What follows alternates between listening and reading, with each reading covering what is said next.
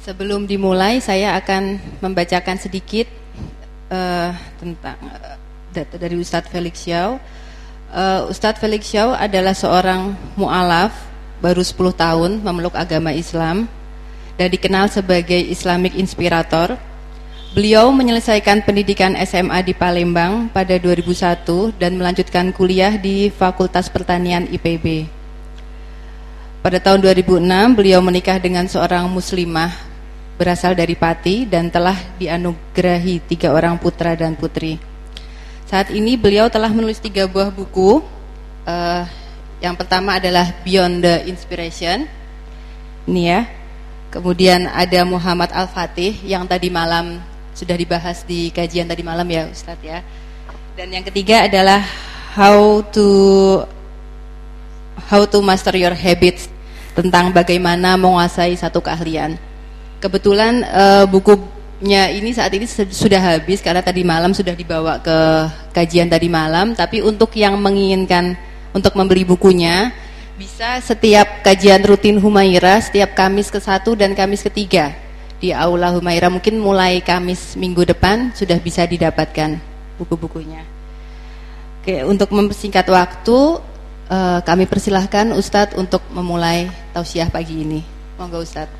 Ya, terima kasih. Bismillahirrahmanirrahim. Assalamualaikum warahmatullahi wabarakatuh. Alhamdulillah, alhamdulillahirabbil alamin wassalatu wassalamu ala asrofil anbiya'i wal mursalin wa ala alihi washabbihi wa man da'a bi da'watihi wa iltazam tariqatihi wa tarasawa khutahu jalal aqidatan islamiyatan asasan fikratihi wa mikyasan i'mali wa mastarani ahkamih Asyhadu an la ilaha illallah wa asyhadu anna Muhammadan abduhu wa rasuluhu la nabiyya ba'da. Wa qala Allah ta'ala fil kitabihil karim, a'udzu billahi minasyaitonir rajim. Bismillahirrahmanirrahim.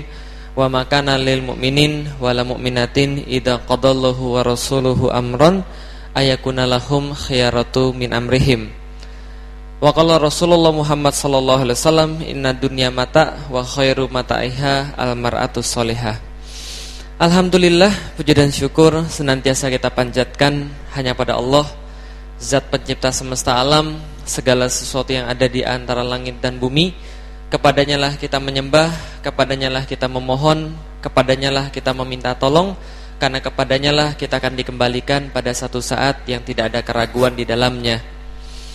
Salat dan salam senantiasa tercurah dan terlimpahkan kepada baginda Nabi besar Muhammad sallallahu alaihi wasallam Beliaulah seorang suami yang paling baik, sahabat yang paling setia, orang yang memuliakan wanita dan tentu saja beliaulah orang yang satu-satunya menunjukkan jalan kepada surganya Allah.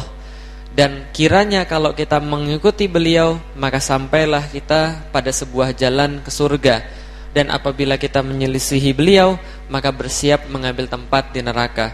Dan mudah-mudahan kita semua di sini tidak hanya mengakui beliau sebagai Rasulullah dan sebagai Nabi yang terakhir Mudah-mudahan Rasulullah juga mengakui kita sebagai umatnya kelak di yaumil kiamah. Amin. Alhamdulillah Bapak Ibu sekalian Walaupun awalnya cuma ibu-ibu saja yang diperkenankan Tapi ada penumpang gelap sebelah kanan. Tapi tidak ada masalah Karena bapak-bapaknya juga pengen dapat ilmu tentang wanita jadi insya Allah pada hari ini kita akan sedikit sharing tentang best blessing to women. Jadi karunia terbaik tentang wanita. Ini adalah sebuah kajian yang pada awalnya eh, kita bentuk karena banyak sekali rongrongan orang-orang feminis kepada kaum wanita, khususnya kepada remaja-remaja wanita. Jadi orang-orang barat sebagaimana Allah katakan di dalam surat Al-Baqarah ayat 120 walan tardo angkal yahudu walan nasoro hatta tatabi'a milatahum. Jadi tidak akan ridho orang-orang Yahudi dan tidak pula orang-orang Nasrani sampai kemudian kita mengikuti milah mereka. Salah satu milah mereka bagi mbak-mbak sekalian bagi ahwat-ahwat sekalian adalah menyebarkan yang namanya feminisme genderisme. Karena kenapa dianggap Islam sebagai agama yang itu membuat wanita jadi tertindas. Jadi begini ceritanya eh, teman-teman sekalian. Kalau kita bahas tentang wanita, sejarah wanita ini panjang. Makanya karena sejarahnya panjang sampai-sampai dibuat sebuah lagu. Kan itu kan ya? Ada nyanyian kan begitu. Wanita dijajah pria sejak dulu. Nah, setelah saya mendengarkan lagu ini berkali-kali, muncul keanehan dalam benak saya dan saya sendiri juga bertanya-tanya. Wanita dijajah pria sejak dulu. Yang saya tanyakan, siapa wanita yang kemudian mendidik laki-laki yang sampai dia menjajah wanita? Paham kira saya? Kan ibunya yang mendidik kan itu kan ya. Berarti kalau ibunya salah mendidik, ya pada saja dia menjajah wanita. Berarti memang wanita ini spesial di dalam setiap uh, peradaban dalam setiap uh, agama spesial. Sebagai info, kita kasih tahu, walaupun Islam adalah seorang sebuah agama yang diturunkan pada seorang laki-laki dan tidak pernah dalam sejarah Islam itu nabi adalah perempuan, tapi pertama kali yang beriman kepada Nabi Muhammad adalah seorang perempuan. Itu yang perlu dicatat. Karena itu kita bahas tentang perempuan dan sejarah panjangnya. Saya pengen cerita sedikit tentang sejarah awal tentang perempuan kita sedikit melangkah ke kebudayaan Yunani. Kebudayaan Yunani adalah termasuk peradaban yang paling tua dan peradaban ini memandang wanita itu adalah rendah. Saya bersusah payah nyari patung-patung yang bukan patung wanita karena kalau patung wanita tidak pantas ditampilkan di sini karena mengerikan sekali.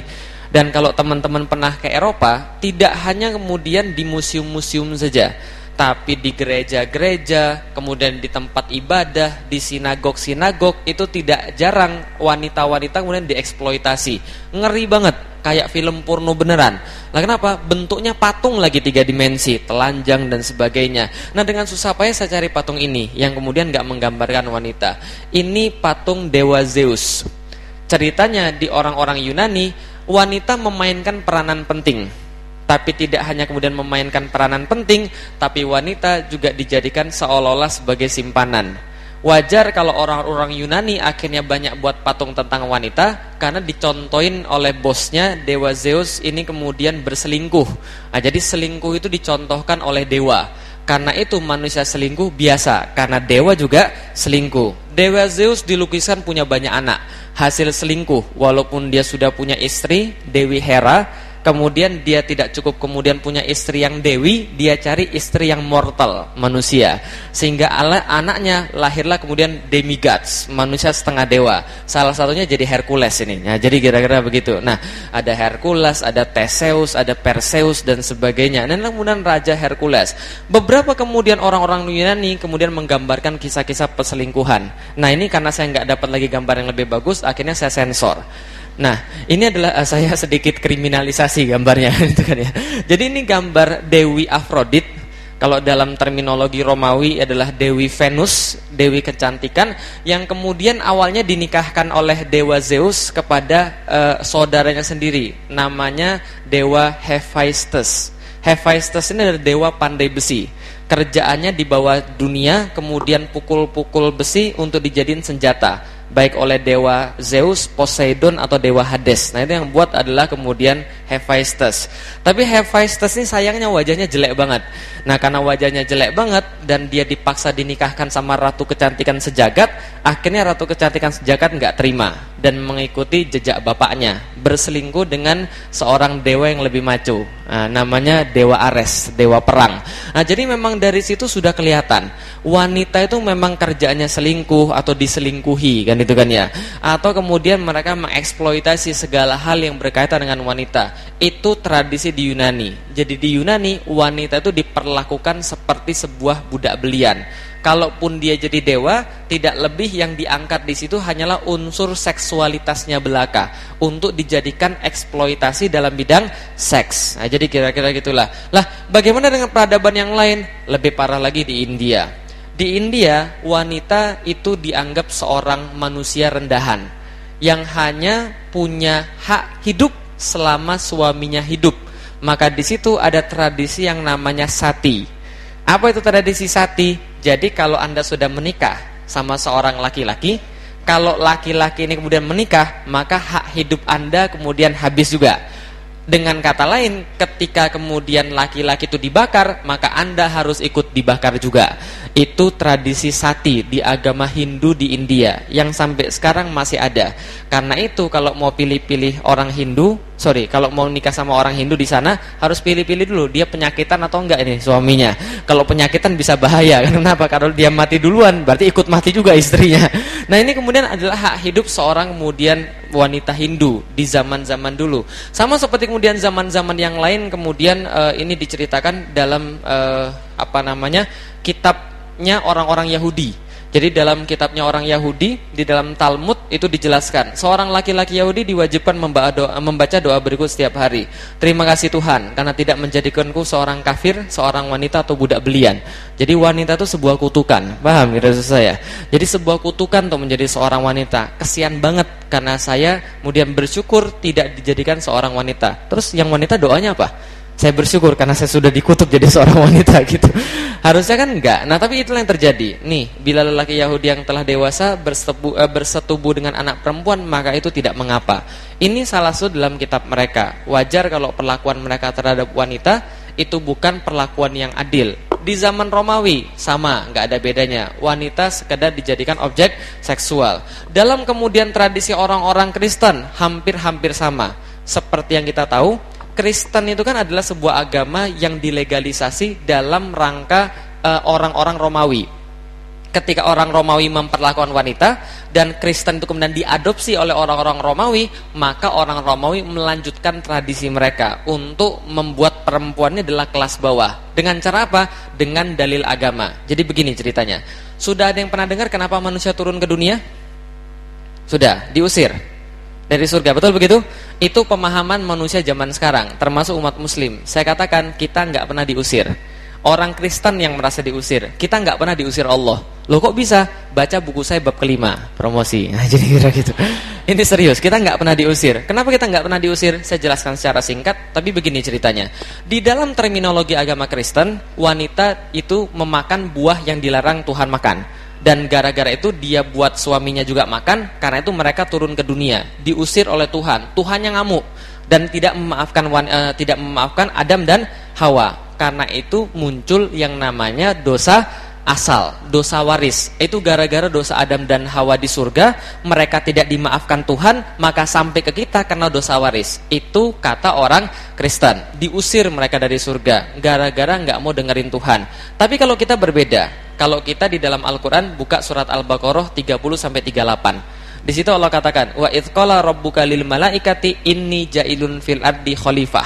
Berkatalah Allah kepada para malaikat, kami hendak menjadikan di muka bumi ini seorang khalifah. Berarti Allah dari awal pengen menjadikan khalifah di mana? Muka bumi, bukan di surga. Dengan kata lain, Allah memang berencana menjadikan kita itu di dunia. Kejadian di surga itu kejadian biasa. Agar kita belajar bahwa manusia itu kerjaannya pasti maksiat dan kalau dia maksiat, segeralah taubat dengan Allah karena Allah pasti memaafkan manusia dan jangan buat lagi kesalahan. Kan gitu kan ya? Itu sebuah tanda pembelajaran. Beda dengan orang Kristen. Orang Kristen ceritanya Adam dan Hawa tinggal di surga, kemudian mereka disuruh jangan makan buah pohon ini. Judulnya buah pohon pengetahuan kalau dalam kitab Genesis di orang-orang Kristen. Setelah dibujuk oleh uh, setan, setan bilang, Tuhanmu bilang apa? Gak boleh makan buah yang ini. Lah kenapa gak boleh kata setan? Hawa bilang, kalau kami makan, kami bakal mati kata Tuhan. Tuhan bilang, kalau lo makan, kamu akan mati pada saat itu juga. Maka kami gak boleh makan, karena kami pasti mati. Lalu kemudian setannya bilang, bohong Tuhan itu, kamu gak akan mati. Justru kalau kamu makan, kamu punya pengetahuan sama kayak Tuhan. Tuhan takut kamu saingin, makanya dia gak boleh kamu makan. Akhirnya Hawa tergoda dia makan buah pohon ini kemudian diberikan pada Adam. Dua-duanya kemudian langsung sadar bahwa mereka sedang telanjang, langsung tutupin auratnya pakai daun-daun di surga dan kemudian mereka punya pengetahuan. Itulah ceritanya. Maka di situ di Alkitab Tuhannya bohong. Tuhannya bilang kalau makan mati, ternyata makan nggak mati. Yang benar setan atau Tuhan? Setan yang benar. Ternyata dia nggak mati, malah punya pengetahuan. Nah, cerita ini dijadikan guyonan oleh Steve Jobs, pemilik Apple, yang kemudian lambangnya itu dibuat apel digigit. karena cerita dalam Alkitab itu diyakini buah pengetahuan itu adalah apel. Maka apel digigit itu lambang punya uh, manusia punya dosa yang pertama, human first sin manusia punya dosa yang pertama ketika dia makan buah pengetahuan dia dapat teknologi. Artinya adalah apa? Dia bisa menyayangi Tuhan dengan teknologi. Nah, ceritanya begitu. Jadi itulah pengetahuan pertama manusia. Jadiin guyonan Steve Jobs pada kaum gereja. Nah itulah kemudian ceritanya diusir. Tapi tidak hanya cerita diusir. Ceritanya di situ mulai sejak saat itu seluruh rohaniwan gereja percaya bahwa wanita adalah perangkap setan jadi itu kata mereka, kata uskup yang ada di Roma, wanita itu perangkap setan. Kenapa? Setan nggak bisa ganggu kita laki-laki. Karena dia nggak bisa ganggu kita, maka dia ganggu wanita. Gara-gara wanita lah kita turun ke dunia. Nah, jadi kira-kira begitu. Dulu ketika saya kuliah di IPB, biasa ya, ketika kuliah kan rame. Tempat keluar kan cuma satu. Jadi otomatis kan kalau keluar kan berebutan. Nah kalau cewek-cewek pas mau keluar, ladies first, ladies first, ladies first teman saya bilang ladies first ladies first. Gara-gara lo tau gue turun ke dunia aja gitu. Jadi gara-gara lo gue turun ke dunia. Nah jadi perempuan disalahkan seperti itu di dalam agama Kristen. Karena yang menyebabkan turunnya manusia ke dunia adalah perempuan yang dia selalu mengikut godaan setan. Sejak saat itu terjadi diskriminasi terhadap perempuan. Terjadi pembakaran terhadap perempuan-perempuan yang dianggap sesat karena di zaman itu sebelum Renaissance perempuan-perempuan kan tercerahkan oleh Islam. Saya cerita kemarin tentang 1453 tentang takluknya Konstantinopel. Setelah takluknya Konstantinopel, deras arus pemikiran ke arah barat dari orang-orang Islam, menyadarkan sebagian besar orang barat. Nikolaus Kopernikus sadar karena Islam, Galileo Galilei sadar karena Islam, uh, apa namanya Fibonacci itu sadar karena Islam. Kemudian setelah mereka mengambil pemikiran Islam, mereka sebarkan ke seluruh Eropa bahwa kita ini setara bahwa tidak ada yang dilahirkan di antara kita untuk jadi budak, nggak ada yang dilahirkan dengan kita untuk jadi proletar. Apa bedanya raja dengan kita? Nggak ada beda sama sekali. Akhirnya perempuan-perempuan belajar dan karena belajar itulah mereka dijuluki penyihir. Coba lihat bahasa Inggrisnya hmm, penyihir laki-laki apa? Penyihir laki-laki magician, wizard. Keren nggak? Keren. Penyihir perempuan, witch. Tahu witch itu artinya apa? Itu hinaan itu, witch dasar penyihir kan itu kan ya. Nah, itu hinaan. Artinya apa? Kenapa dikatakan witches? Itu adalah sebuah kata yang bermajas negatif. Karena pada saat itu perempuan-perempuan dianggap sebagai container of satan, perangkap setan sehingga mereka harus disucikan dengan cara dibakar kemudian dikasih salib. Kurang lebih sekitar 10.000 orang dibakar di tiang kemudian bakaran karena mereka dianggap seorang penyihir. Jadi gini ceritanya. Ada seorang yang belajar kimia nih. Lihat nih ya, nih larutan kuning, larutan kuning, larutan kuning. Kocok kocok kocok kocok. Uh, jadi putih. Penyihir, penyihir tangkap tangkap bakar bakar aja kira-kira gitulah. Itu yang terjadi. Terjadi di sana seperti itu sehingga orang orang-orang Kristen menganggap cewek itu memang warga negara kelas 2. Mereka nggak boleh ngajar, mereka nggak boleh jadi imam, mereka nggak boleh berbuat apa pun dalam uh, terminologi ibadah orang-orang Kristen. Inilah kemudian nasibnya wanita. Itu zaman dulu. Kalau zaman sekarang, kalau zaman dulu kan wanita ditindas, wanita dijajah, wanita kemudian dijadikan objek seksual dan sebagainya. Kalau sekarang, kalau sekarang kira-kira begini. Nih, ada yang kurang nggak di gambar ini? Apa yang kurang? Apa yang kurang? SPG, betul begitu? Ini juga susah ini nyari gambar ini. Jadi kalau anda tulis sportscar, itu sulit banget nyari gambar yang kemudian nggak ada ceweknya di situ, kan itu kan ya? Dan ceweknya super seksi, kan itu kan ya? Nah, kita nggak tahu sampai sekarang apa hubungannya antara busi dengan paha wanita. Apa hubungannya ban dalam dengan dada wanita, kan itu kan ya? Tapi lihat nggak di eh, bengkel-bengkel uh, itu ada kemudian iklan busi, kemudian di sana ada paha wanita. Pernah lihat nggak? Gak pernah lihat ya? Berarti gak pernah nambel ban motor ini itu kan ya. Ada itu busi paha wanita, kemudian ban dalam dengan dada wanita apa hubungannya? Tapi itu dihubung-hubungkan wanita tetap jadi objek seksual. Setiap kemudian orang-orang mau mencari pegawai wanita pasti kemudian syarat-syaratnya sudah berpengalaman 2 tahun, di atas 18 tahun dan yang terakhir apa? Berpenampilan menarik. Kenapa Anda dijadiin barang jualan, dieksploitasi? Paham kira-kira saya. Nah, kalau gitu kita lihat bagaimana dengan zaman sekarang nih, coba kita lihat. Ini iklan yang saya ambil gitu kan ya dari kemudian salah satu kemudian stasiun TV iklan makanan anak-anak. Iklan makanan anak disandingkan dengan orang yang kemudian berbaju seksi dan kemudian apa namanya menunjukkan hal-hal yang tidak pantas. Kan itu kan ya. Nah, kalau gitu kita lihat, ini makanan anak kecil. Berarti anak kecil dari awal diajarin seperti begini sehingga wajar ketika ke depan mereka jadi orang-orang yang mendewakan badan. Ini kemarin baru terjadi. Jual kambing dan sapi kurban. Serius. Ini yang jualannya ya. Coba kita lihat. Jualan kambing dan sapi kurban Bapak-bapak senang nih kalau belinya di tempat yang begini. Nah, betul dan yang beli banyak itu menyedihkan. Kadang-kadang kita mau nangis ketika melihat itu. Kenapa? Jual sapi dan kambing kurban untuk beribadah di dalam Islam. Yang jualan kayak begini dan yang beli banyak. Coba bayangkan. Apa hubungannya sapi sama cewek? Coba bayangkan. Gitu kan ya? Kadang-kadang kita merasa aneh dan wanita mau-maunya dieksploitasi. Dulu wanita dieksploitasi Dulu wanita dijajah, sekarang wanita yang mengeksploitasi dirinya sendiri dan mau dijajah. Dalam standar film Hollywood ada tiga yang menjadi sebuah as sorry aspek wajib di dalam sebuah film. Satu ada action, dua ada yang namanya uh, suspense, ada yang namanya kemudian orang jadi curiga-curigaan. Yang ketiga ada unsur seks dan itu selalu dipakai wanita. Lihat di YouTube, lihat di YouTube coba barang-barang yang berkaitan dengan barang wanita itu tidak akan kemudian fail untuk mencapai viewer ratusan bahkan jutaan. Betul begitu? Lah kenapa? Karena itu selalu menarik untuk dibahas. Ini sebuah kemudian mainan maksiat dari zaman dulu sampai dengan zaman sekarang. Begitulah yang terjadi tentang wanita zaman dulu dan zaman sekarang. Kalau gitu kita lihat, nih yang ceritanya. Kenapa bisa terjadi feminisme? Jadi uh, kita jelasin dulu begini ceritanya. Yang namanya feminisme itu terjadi karena dulu kan ada yang namanya sekulerisme dan nasroniin, orang-orang Nasrani. Mereka ini kan menyebabkan yang namanya bias gender kayak tadi. Gara-gara lo gua uh, turun ke uh, turun ke dunia, gara-gara wanita kita turun ke dunia. Wanita itu perangkapnya setan sehingga wanita diperlakukan buruk oleh laki-laki. Karena diperlakukan buruk oleh laki-laki, jadilah yang namanya muncul gerakan feminisme. Apa itu gerakan feminisme? Gerakan yang berusaha agar perempuan itu setara dengan laki-laki karena dianggap perempuan tidak setara dengan laki-laki. Apalagi kemudian bisa kita lihat nih, akhirnya muncul tuduhan-tuduhan marginalisasi Islam terhadap perempuan. Misal, hukum waris. Wanita dapat satu, laki-laki dapat dua. Nggak adil dong Islam. Masa wanita dapat satu, laki-laki dapat dua? Kan kita kan makhluk yang sama.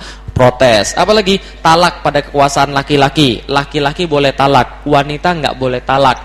Poligami, wanita tidak boleh poligami, laki-laki boleh poligami. Apalagi saksi wanita dibanding pria. Kalau laki-laki cuma perlu satu, wanita saksinya perlu dua. Dan sebaliknya, pemukulan terhadap perempuan diperbolehkan di dalam Islam dan politik perempuan dibatasi. Ini semua dijadikan alasan bahwa Islam agama yang memarginalisasi perempuan, mendiskriminasi perempuan. Maka tahun 2007 kemarin Siti Musdah Mulia muncul dengan RUU sorry apa draft counter legal draft. Jadi bagaimana caranya mengkompilasi hukum Islam jadi kompilasi yang modern. Jadi orang jil katakan tafsir yang zaman sekarang sudah tidak relevan kata mereka. Karena ini tahun 2002, sorry, ini tahun 2007. Karena itu kita perlu tafsir yang baru. Apa yang mereka usulkan? Perempuan juga punya hak talak. Satu. Dua, perempuan juga punya hak untuk menikah lebih daripada satu. Kemudian perempuan punya masa idah, laki-laki juga punya masa idah. Nah, jadi yang mereka kemudian usulkan. Memang agak lucu, tapi memang aneh itu orang-orang. Tapi itu kemudian yang mereka usulkan. Inilah yang mereka usulkan karena mereka menganggap laki-laki itu menindas wanita dan wanita menindas pria. Suatu hari saya pernah ditanya oleh se seorang apa namanya?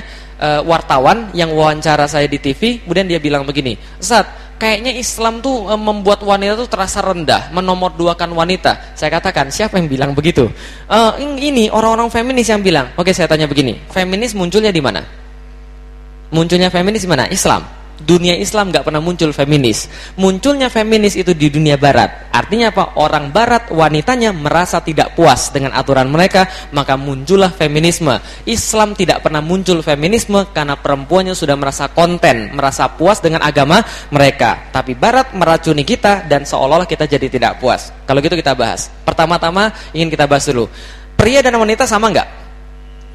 Pria wanita sama nggak? Beda atau sama?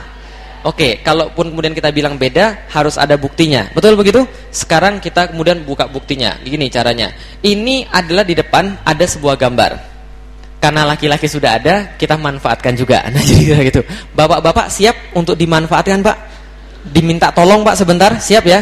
Oke, tapi syaratnya, Pak, ngomongnya harus keras. Karena ini tes, beda antara laki-laki dan wanita. Yang Mbak-mbak diam, saya mau minta Bapak-bapak menyebutkan di depan nanti akan muncul uh, sebuah kalimat-kalimat, kata-kata. Tolong sebutkan hurufnya. Ya, Pak ya? Tolong sebutkan hurufnya. Siap? Agak keras sedikit, Pak. Siap? Harus beramai-ramai bareng-bareng. Siap? Oke, sebutkan apa, Pak? Hurufnya. Nggak boleh pakai mikir, apa pun yang muncul tolong teriakkan dengan keras. Keras. Bukan, sorry. Tolong teriakkan dengan keras warnanya bukan hurufnya. War warnanya apa? Warnanya. Siap? Oke, keras-keras ya, jangan pakai lag, jangan pakai mikir, langsung sebutkan aja. Warnanya.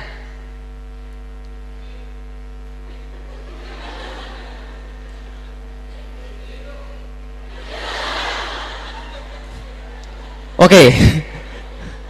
Oke, terima kasih. Pelan. Yang sekarang yang mbak-mbaknya sebutkan warnanya, warnanya. Warnanya. Warnanya. Warnanya bukan tulisan warnanya. Oke coba warnanya.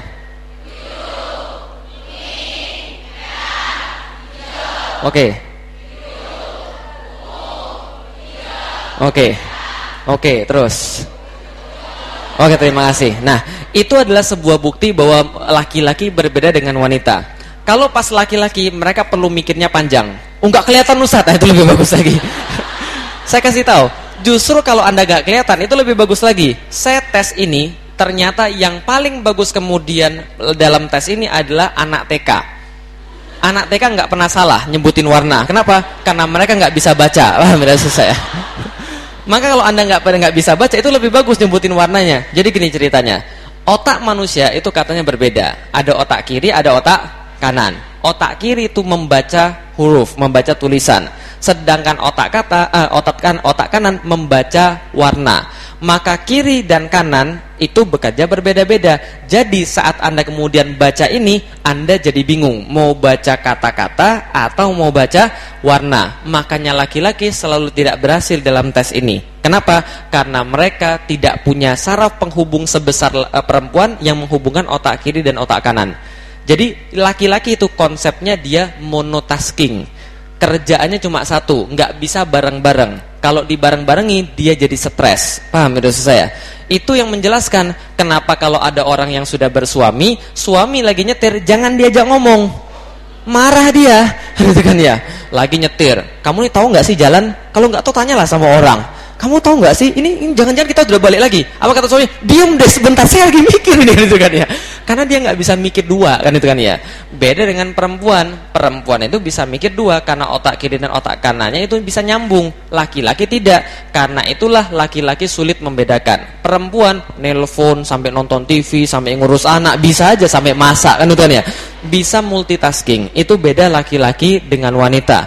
Wanita dan laki-laki selalu berbeda dalam susunan saraf pun mereka sudah berbeda. Maka wajar perempuan bisa multitasking, laki-laki enggak enggak bisa karena memang fitrahnya begitu. Nah, karena itulah banyak hal yang menjadi konsekuensinya. Karena perbedaan struktur otak, struktur otak menyebabkan penglihatan kita juga berbeda. Ini ceritanya.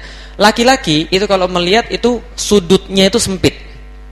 Menurut penelitian ini ceritanya. Kalau perempuan itu sudutnya lebar dari ujung ke ujung hampir 180 derajat. Nah, tapi kalau laki-laki sudutnya sempit. Lah makanya kalau laki-laki sama wanita, suami istri lagi jalan pergi ke mall, kalau suaminya melirik perempuan yang lain, istrinya pasti tahu, kan itu kan ya. Karena sudutnya sempit kan itu kan ya. Jadi kalau dia mau melihat harus kemudian menolehkan kepala gitu kan ya. Kan dia nggak bisa melihat. Sebenarnya wanita itu sama seringnya melirik laki-laki yang lain, cuma nggak ketahuan kan itu kan ya. Karena kenapa? Dia sudah lebar gitu kan ya. Jadi dia ngelihat ke situ tapi benar perhatiannya ke sini gitu kan. Nah, ini kemudian wanita. Jadi itu bedanya. Lah kenapa? Ini membuktikan kepada kita bahwa secara fungsi laki-laki dan wanita berbeda. Uh, perempuan itu kemudian diharuskan mengetahui sekeliling dia. Kan ummu warobatul bait. Kan ibu dan sebagai pengatur rumah tangga. Dia harus ngawasin tuh rumahnya dari bahaya-bahaya. Anaknya di mana, kemudian dia kerjain apa. Itu cocok benar. Kalau laki-laki dia fokus pada tujuan. Ketika dia lagi berburu, dia harus fokus pada satu tujuan. Ketika dia lagi bergerak, dia harus fokus pada satu tujuan. Makanya laki-laki itu pusing kalau diajak belanja. Paham ya saya? Karena dia harus memperhatikan banyak hal. Itu pusing itu kan itu kan ya. Nah, ini adalah kemudian perbedaan yang pertama. Perbedaan yang kedua. Nih, wanita 4 sampai 6 kali secara uh, apa namanya? uh, lebih sering menyentuh sesamanya dibandingkan dengan pria. Pria jarang bersentuhan dengan sesamanya. Kalau perempuan sering bersentuhan karena kulit wanita lebih tipis daripada kulit laki-laki. Oh, ini kayak iklan aja gitu kan ya. Memang begitu. Lah karena itulah perempuan lebih sensitif terhadap sentuhan. Karena itu senang menyentuh-nyentuh. Lah kalau laki-laki nggak senang menyentuh-nyentuh. Contoh, lihat aja deh. Kalau perempuan di kampus pergi ke WC, berapa orang perginya? Sekampung pergi itu kan ya. Yang pergi ke WC satu tapi bergandengan berlima itu kan ya. Jadi pergi ke WC aja gandengan. Coba bayangkan kalau laki-laki pergi ke WC gandengan, kira-kira gimana? Aneh kan? Lama kan nggak penting itu gitu kan ya. Laki-laki itu nggak penting untuk bergandeng-gandengan, bersentuh-sentuhan. Tapi kalau perempuan pasti pengen bersentuh-sentuhan. Contoh nih, ini di mana pun nih, kalau cewek lagi foto pasti pegang-pegangan. Kan itu kan ya? Kalau ada laki-laki kira-kira kalau foto begini kira-kira gimana? Iya, silakan silakan. Pengumuman untuk pemilik mobil AB1438JZ tolong dipindahkan karena pemilik rumahnya mau keluar. Hmm, silakan, mau AB1438JZ. Siapa? Mohon dipindahkan sekarang karena pemilik rumahnya mau keluar. Terima kasih. Ada? Kalau nggak ada kuncinya di sini. Oke, baik. Ada? Udah. Beres. Oh ya, baik. Kalau gitu kita lanjut. Nah, berarti kalau kemudian cowok begini itu pasti aneh. Contohnya, kalau cowok kemudian foto itu pasti begini kan itu kan ya. Nah, enggak pegang-pegangan dia. Karena kalau dia pegang-pegangan jadinya aneh. Dia pasti merasa cool gitu, keren kan itu kan ya. Jadi dia enggak pegang-pegangan. Secara kemudian saraf laki-laki dan wanita berbeda. Kita tidak pernah sama dan kalau kita sama malah jadinya menjijikkan. Paham tidak saya? aneh kalau laki-laki kayak begitu fotonya. Nah, kalau gitu kita lihat lagi ini. Laki-laki dan wanita beda dalam hal bicara. Wanita perlu bicara banyak, laki-laki tidak perlu bicara banyak. Bedain aja. Anak 3 tahun atau sama-sama 4 tahun deh, sama-sama baru pulang sekolah. Beda nggak kira-kira orangnya? Pasti beda. Laki-laki coba tanya, adik-adik kita yang masih kecil itu laki-laki. Habis dari mana? Sekolah. Sekolahnya enak nggak? Biasa. Bukan ya? Pelajaran gimana? Bagus. Terus gimana? Lumayan. Nah, itu jawabannya. Dia nggak jawab panjang. Tapi coba tanya perempuan, gimana sekolahnya? Oh ya tadi saya ketemu dengan orang ini, teman saya tuh parah banget. Itu tuh segala macam. Omongin semuanya sampai sedetail-detailnya.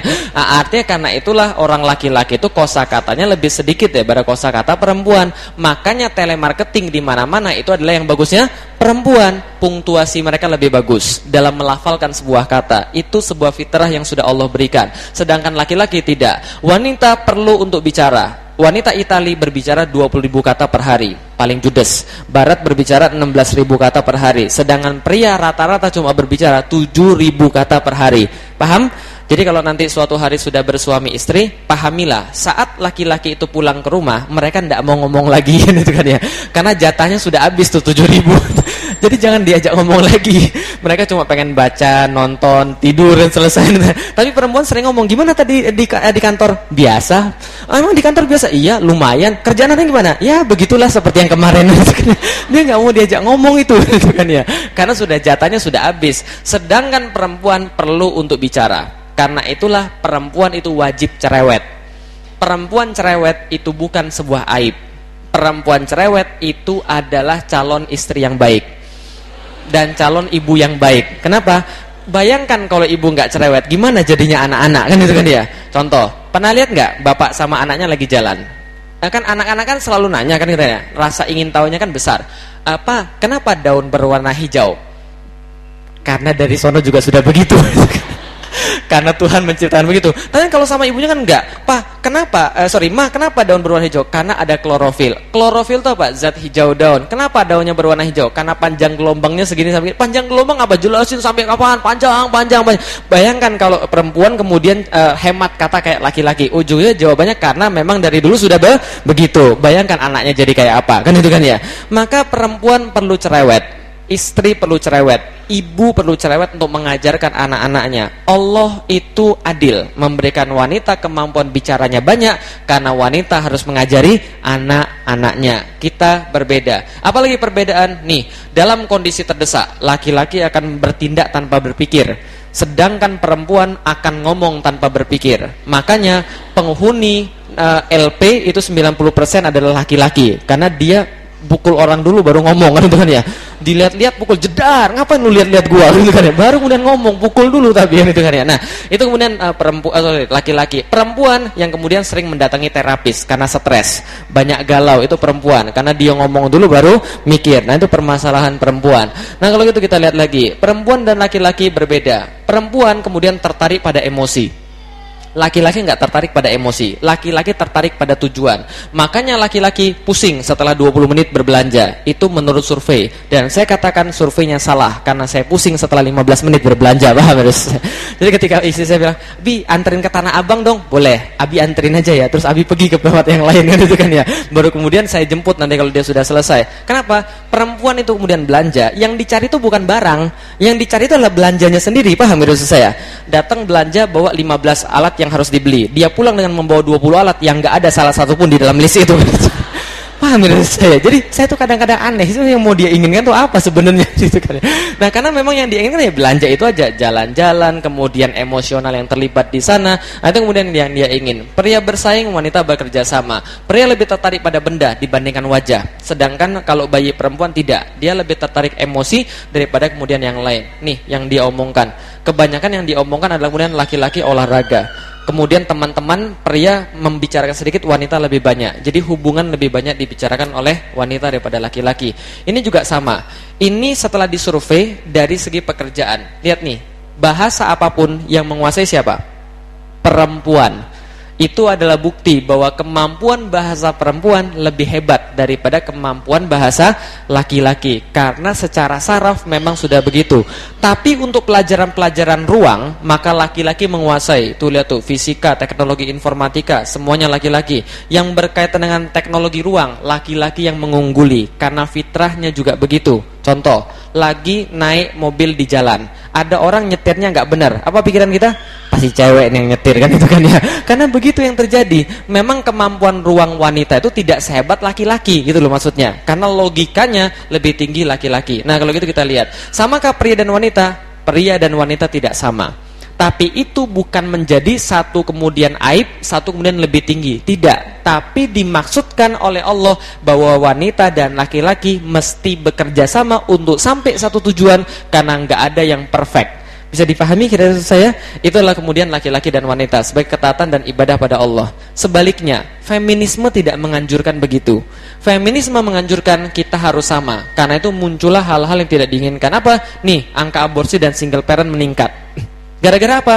Gara-gara wanita pengen disejajarkan dengan pria. Kalau kemudian kita lihat di Inggris kemarin, ada seorang perempuan yang dia ngeseks dengan 11 laki-laki yang berbeda dalam satu hari.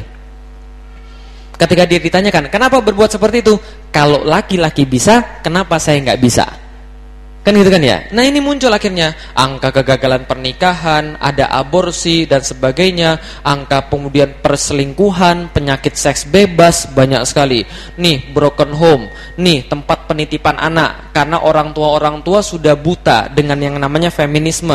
Mereka dikatakan laki-laki tidak boleh dijajah oleh eh, sorry perempuan tidak boleh dijajah oleh laki-laki. Salah satu metode penjajahan laki-laki adalah dengan bekerja dan mencari uang dan wanita tidak punya uang karena itu dia dijajah. Maka feminisme menggagas perempuan harus mandiri, perempuan harus bekerja. Karena bekerja anak-anak terlantar. Muncul tempat penitipan-penitipan anak yang orang-orang kemudian berpikir kayak di Jakarta, berpikir seperti karyawan sama bos.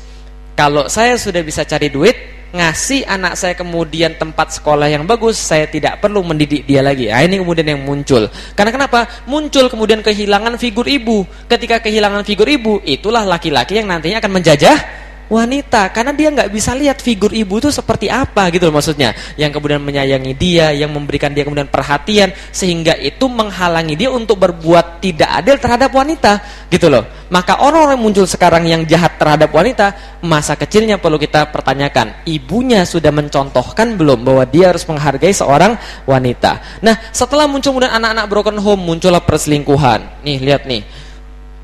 Ayam kawin sama ayam anaknya setengah kucing maka dia dimarahin. Kenapa anak kita bisa setengah kucing kan itu kan ya? Nah, karena terjadi perselingkuhan. Muncul banyak hal-hal seperti itu. Jangan aneh kemudian di Jakarta ada klub yang namanya klub swing. Tahu klub swing? Itu gara-gara emansipasi juga itu. Artinya apa? Perempuan dan laki-laki dibilang sama. Di satu klub itu kita datang membawa istri. Di klub itu orang-orang datang semua membawa istri. Lalu swing, saling gentian. Serius itu. Nah ini kemudian kenapa? Sebuah masyarakat yang rusak. Karena perempuan kemudian dianggap tidak lebih daripada sekedar objek seksual di Jepang itu mengerikan. Orang bilang, "Tuh Ustaz, coba lihat tuh, nggak perlu Islam untuk Jepang jadi rapi. Tuh lihat rapi banget, islami banget, akhlak banget." Saya bilang itulah mental terjajah. Bilang negeri Jepang lebih islami daripada Indonesia atau lebih menerapkan Islam. Saya katakan, dia cuma lihat luarnya doang, rapinya doang, kerennya doang, tapi nggak tahu di dalamnya orang bunuh diri 100 ribu setiap tahun. Berapa? 100 ribu, sorry, 300 ribu setiap tahun. Satu hari ada 66 orang bunuh diri ketika saya pergi ke sana ada sebuah kereta yang kemudian diferensiasi keretanya adalah kami bisa membersihkan kalau ada orang yang bunuh diri 20 menit saja. Tidak seperti kereta yang lain perlu waktu satu jam. Diferensiasinya begitu karena saking banyaknya orang bunuh diri coba bayangkan. Laki-laki di sana menindas wanita dan wanita dijadikan objek eksploitasi seksual. Bisnis esek-esek di Jepang memperoleh setiap tahun 400 triliun. Berapa 400 triliun. Tahu APBN kita berapa? APBN kita targetnya 900 triliun. Yang terrealisasi 700 triliun. Dikorupsi setiap tahun 321 triliun. Sisanya sekitar 380-an. Itulah APBN kita. Jauh lebih rendah daripada bisnis esek-esek di Jepang. Wanita dieksploitasi. Bisa dipahami kira saya? Mengerikan. Apalagi kemudian yang terjadi? Nih, workaholic wanita kemudian dianggap mulia, dianggap hebat kalau dia kemudian sudah muncul food fun and fashionnya. Kita dijajah dari food fun and fashion. Wanita itu adalah uh, genderisme itu kemudian membuat wanita merasa dia harus mensejajarkan dengan laki-laki dan berarti karena itulah dia tidak perlu peduli apa pun kecuali menyenangkan laki-laki. Loh, kok begitu? Ya gitulah memang adanya. Coba kita lihat. Ada orang kemudian nggak kerudungan, kemudian ditanya, kenapa dia nggak kerudungan? Karena kerudungan membuat saya kemudian ter apa namanya tertindas, membuat saya kemudian terkekang. Pertanyaan berikutnya adalah, apakah lipstick, sanggul, pergi ke salon, kemudian itu membebaskan?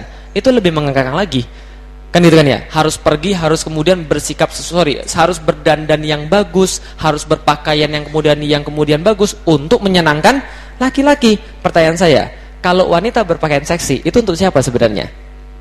Dia bilang untuk kemudian perwujudan diri sendiri. Self expression saya katakan tidak. Dia pasti berbuat begitu untuk diperhatikan laki-laki. Makanya aneh. Kadang-kadang ada orang berpakaian seksi kemudian ketika naik kangkot ininya ditutup ininya ditutup. Kan itu kan ya?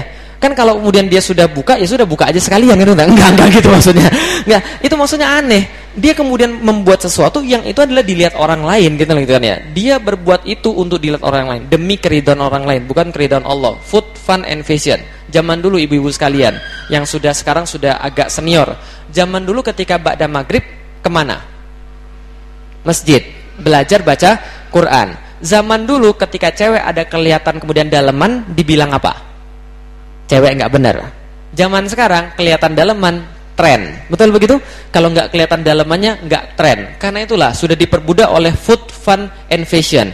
Wanita disuruh untuk memikir agar menyesuaikan diri seperti apa cantik yang menurut barat pikir. Nah, kan itu kan ya, muncul krim-krim anti penuaan. Wis, berarti yang cantik itu yang kalau nggak tua-tua. Ngeri juga kalau nggak tua-tua kan itu kan ya. Itu yang dikatakan sebagai sebuah kecantikan. Cantik itu putih kalau zaman sekarang. Muncul suntik pemutih lah, suntik kemudian apa namanya? Ya, ada pemutih, ada deterjen dan sebagainya. Muncul hal Hal seperti itu. Kalau kenapa? Karena cantik diidentikan dengan kemudian badania. Kita dipaksa dengan cara pikir barat untuk menyenangkan laki-laki sebenarnya bukan untuk menyenangkan wanita. Buktinya apa? Nih coba lihat nih. Wanita emansipasi, minum minuman keras, mabuk-mabukan dan itu sudah biasa. Di negeri-negeri yang lain itu sudah biasa. Coba, apa yang diharapkan pada seorang ibu-ibu yang semacam ini ketika dia mendidik anak-anaknya? Jadi wajar kalau ada yang mengatakan barat itu nggak usah diapa-apain itu sudah mati sendiri. Lah kenapa? Nih, ibu-ibunya semacam ini. Apa yang bisa diharapkan dari ibu-ibu semacam ini? Peradaban mereka sedang menurun dan sebentar lagi akan hancur, digantikan oleh peradaban lain yang lebih manusiawi. Apalagi kemudian demi kata setara. Nih, Miss Universe. Kenapa ada Miss Universe tapi nggak banyak orang yang nonton Mister Universe? Hmm?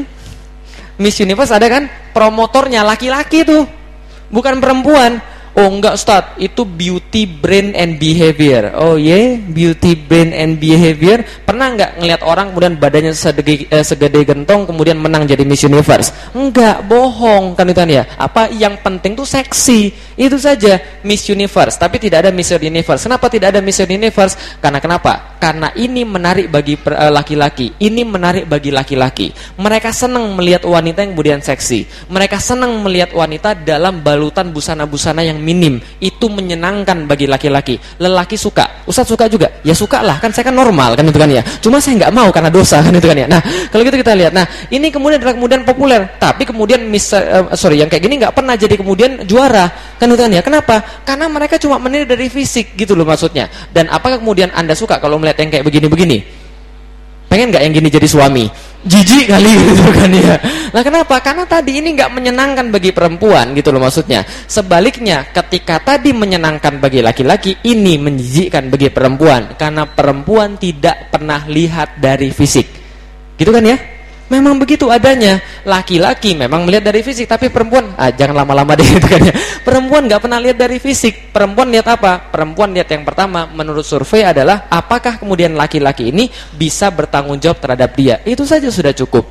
Tapi kalau kemudian laki-laki tidak, makanya ada Miss Universe tapi tidak sorry, tidak banyak orang yang lihat Mister Universe. Nih, bagaimana kemudian perempuan dijadikan sebagai eksploitasi seksual. Seperti yang saya katakan, Jepang menghasilkan sorry, bukan 400 triliun, 450 triliun per tahun dari bisnis seks di sana. Amerika 130 uh, eh, triliun per tahun dari bisnis seks. Dan kemudian apalagi? Nih, sex and porn menempati 5 top search ini coba bayangkan, gara-gara emansipasi wanita, gara-gara wanita disuruh kemudian untuk cari duit sebanyak-banyaknya. Ketika materi diukur berdasar, sorry, ketika kebahagiaan diukur berdasarkan materi, perempuan nyari yang namanya kebahagiaan materi. Ini yang terjadi di mana-mana. Apa kemudian? Ini yang menjadi salahnya. Jadi gini ceritanya. Kapitalis, sekulerisme menjadikan materi sebagai standar kebahagiaan. Sebagai standar yang baik-baik Sedangkan kemudian bila materi dijadikan sebagai standar kebaikan, laki-laki pasti ada di depan wanita dan wanita tidak mungkin bersaing dengan laki-laki. Kenapa? Karena kalau standarnya materi, laki-laki pasti akan cari lebih banyak daripada wanita.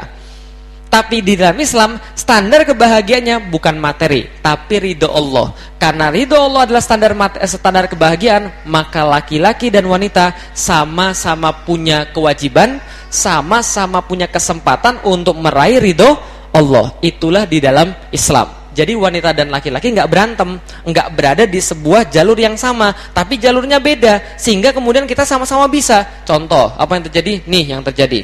Suatu saat ada seorang perempuan protes sama Rasul. Datang ke tempat Rasul, kemudian protes. Ya Rasulullah, saya diutus oleh kaum wanita kepada engkau. Kenapa? Karena jihad yang diwajibkan oleh Allah kepada lelaki, kalau mereka luka parah, mereka punya pahala. Kalau mereka gugur, mereka hidup di sisi Tuhan mereka dengan rezeki. Manakala kami kaum wanita sering bantu mereka, apa balasan kami? Maka kemudian ada lagi dalam lafaz yang lain begini, Ya Rasul, kami protes, laki-laki ambil semua pahala. Solat mereka kemudian berjamaah, kami disuruh di rumah. Kalau boleh pun kami di belakang. Kalau lagi pengajian, kami di belakang, mereka di depan. Kami nggak bisa mendengar engkau se uh, sebagus kemudian laki-laki mendengar engkau. Mereka selalu di samping engkau, kami nggak boleh selalu di samping engkau. Kami iri dengan pahala laki-laki, sementara kami menyucikan baju mereka, mengurus anak-anak mereka, melayani mereka dan sebagainya. Rasul katakan, sampaikan pada wanita-wanita yang mengutus engkau bahwa taat pada suami serta mengakui haknya menyamai pahala orang yang berjihad dan sangat sedikit sekali golongan kalian yang dapat melakukan demikian. Coba bayangin. Jadi ada yang protes, kami nggak boleh taklim di depan, kami nggak boleh begini, laki-laki begini, kami nggak begini. Rasul katakan, apa yang kalian lakukan di rumah sama pahalanya. Enak nggak? Nyuci pahala jihad. Kan itu kan ya. Apalagi kemudian ngurus anak, pahala umroh, pahala haji dan sebagainya. Luar biasa tuh enaknya. Maka saya di rumah enak. Saya kemudian dikenal sebagai seorang lelaki yang sangat pemalas di rumah. Karena kenapa? Karena kalau saya lagi di depan komputer, saya malas ngapa-ngapain. Kalau lagi kemudian mau minum, saya minta istri saya ambilin. Dek, ambilin minum dong. Pemalas banget sih. Itu kan cuma di sebelah doang ambil minumnya. Saya bilang, ya ini kan pahala bagi kamu. Jadi kan itu. Sebuah kehormatan bagi seorang perempuan untuk kemudian melayani suaminya. Karena itu adalah sumber pahala yang tidak terhingga. Paham kira-kira saya? Kalau belum punya suami gimana? Ya menikahlah. Kan itu kan jadi gitu. Nah, kalau itu kita lihat. Nah, ini kemudian standar kebahagiaan wanita. Islam adalah karunia terbaik buat wanita. Islam mendudukkan wanita pada posisi yang sempurna. Bagaimana kata Islam terhadap wanita? Barang siapa diamanati Allah seorang putri, maka kalau dia mati tidak ditangisi dan dia hidup dia dididik dengan baik, maka baginya jaminan surga. Coba wanita itu nggak ada laki-laki nggak ada laki-laki kemudian hidup dididik dengan baik kalau mati dia kemudian tidak ditangisi mati masuk surga enggak perempuan anak perempuan diangkat diangkat harkat martabatnya. Di saat pada saat itu orang Arab ketika mendapatkan anak perempuan merah mukanya karena merasa malu karena anak ini nggak bisa dipakai untuk pergi berperang. Maka dia segera pergi bawa anak itu kemudian untuk mengubur dia kemudian anak itu ketika dia masih hidup. Sampai-sampai diceritakan dalam salah satu hadis Umar bin Khattab juga pernah mengubur anaknya yang dosa itu dia sesali sampai dengan kemudian ketika dia masih uh, hidup, ketika dia jadi seorang khalifah. Coba bayangkan. Tapi Islam menganggap harkat perempuan-perempuan yang kemudian beriman, khususnya anak-anak perempuan. Kemudian dikatakan seperti itu. Rasulullah ditanya, "Siapa yang berhak untuk ditaati?" Ibumu. Setelah itu, ibumu. Setelah itu, ibumu. Baru bapakmu. Berarti ibu dapat berapa? Tiga perempat. Laki-laki dapat seperempat. Berarti kalau anak itu dapat e, pahala, maka ibunya dapat tiga perempat.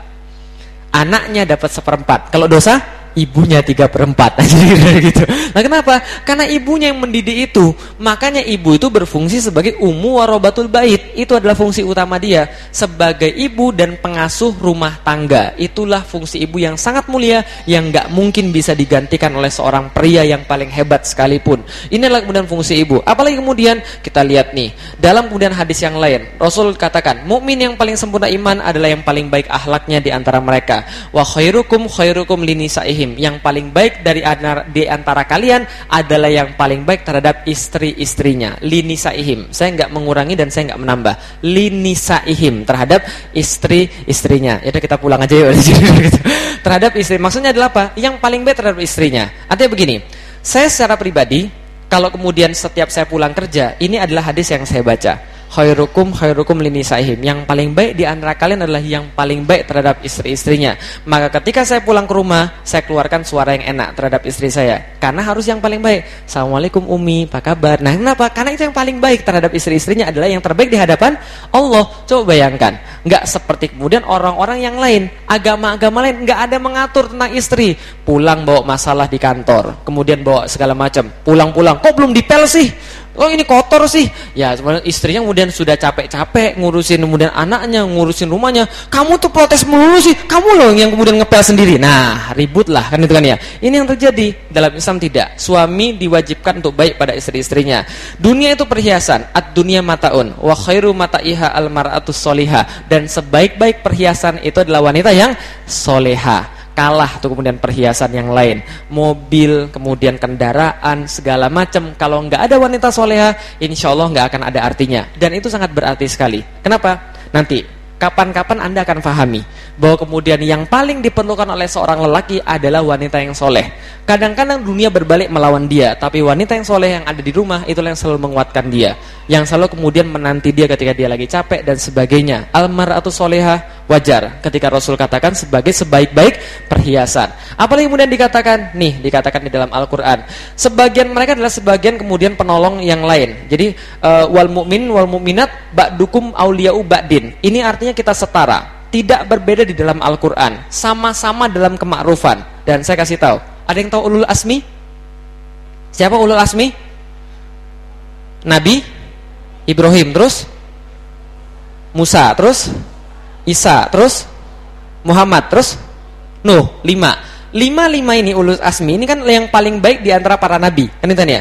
Segolongan manusia kata Allah ada yang lebih di antara mereka. Siapa? Orang-orang yang soleh di antara orang soleh ada yang lebih utama daripada mereka, yaitu para uh, nabi. Di antara para nabi ada yang lebih baik daripada mereka, yaitu para rasul. Di antara para rasul ada yang paling baik di antara mereka tentang ulul asmi. Ulul asmi ini semuanya bercerita bukan tentang laki-laki tapi tentang wanita. Betul begitu? Nabi Musa. Ketika Allah mengisahkan Nabi Musa, yang dikisahkan Nabi Musa itu siapa? Ibunya Nabi Musa ketika dilahirkan Nabi Musa, ibunya kemudian merasa kosong hatinya, kemudian meng, apa namanya? ketika menghanyutkan Nabi Musa, diceritakan bagaimana ibunya mendidik seorang Nabi Musa sehingga dia jadi seperti itu. Nabi Musa, Nabi Ibrahim yang ceritakan siapa? Hajar istrinya yang kemudian bagaimana menjadi yang sekarang kita peringati dengan Idul Adha itu kan itu kan ya Nabi Ismail yang kemudian dididik oleh uh, Siti Hajar. Yang ketiga Nabi siapa lagi? Nabi uh, Nabi uh, siapa? Nabi uh, Nabi Isa